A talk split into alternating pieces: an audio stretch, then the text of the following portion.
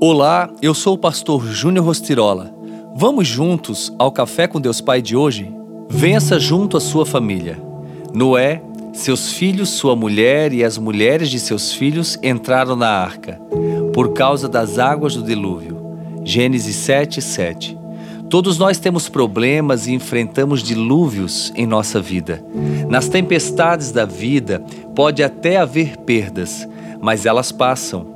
Tudo o que você precisa é entender que os dilúvios virão, mas assim como Noé não enfrentou o dilúvio sozinho, pois sua família estava ao seu lado na arca, você também precisa compartilhar com a sua família as suas tempestades. Lutar junto com as pessoas que Deus escolheu para ficar ao seu lado é muito importante e isso nos fortalece.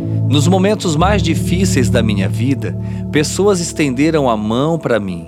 Nos momentos mais difíceis da vida da minha esposa, Michele, pessoas também fizeram o mesmo. Na nossa família, nos momentos mais difíceis, permanecemos juntos.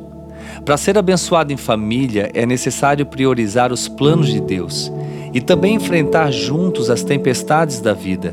O Senhor nos fez para vivermos em amor uns com os outros e nos apoiarmos mutuamente, para juntos sobrevivermos a todas as tempestades e aos ventos contrários que vierem contra nós. Noé e toda a sua família, ao entrarem na arca, precisaram lutar juntos para vencer o dilúvio. Antes do dilúvio, cada um tinha a liberdade de ir e vir mas após o dilúvio das chuvas, precisaram conviver no mesmo ambiente. Assim é com a família. Ela precisa estar junto para vencer cada dia. Crie oportunidades em família para que estejam juntos em momentos de comunhão.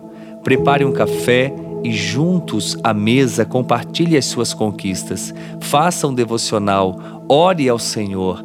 A frase do dia diz: Plante a semente do amor em casa e veja-a florescer em atos de bondade pelo mundo. Pense nisso, vença junto com a sua família, porque assim tudo será mais fácil e mais leve. Que Deus abençoe seu dia.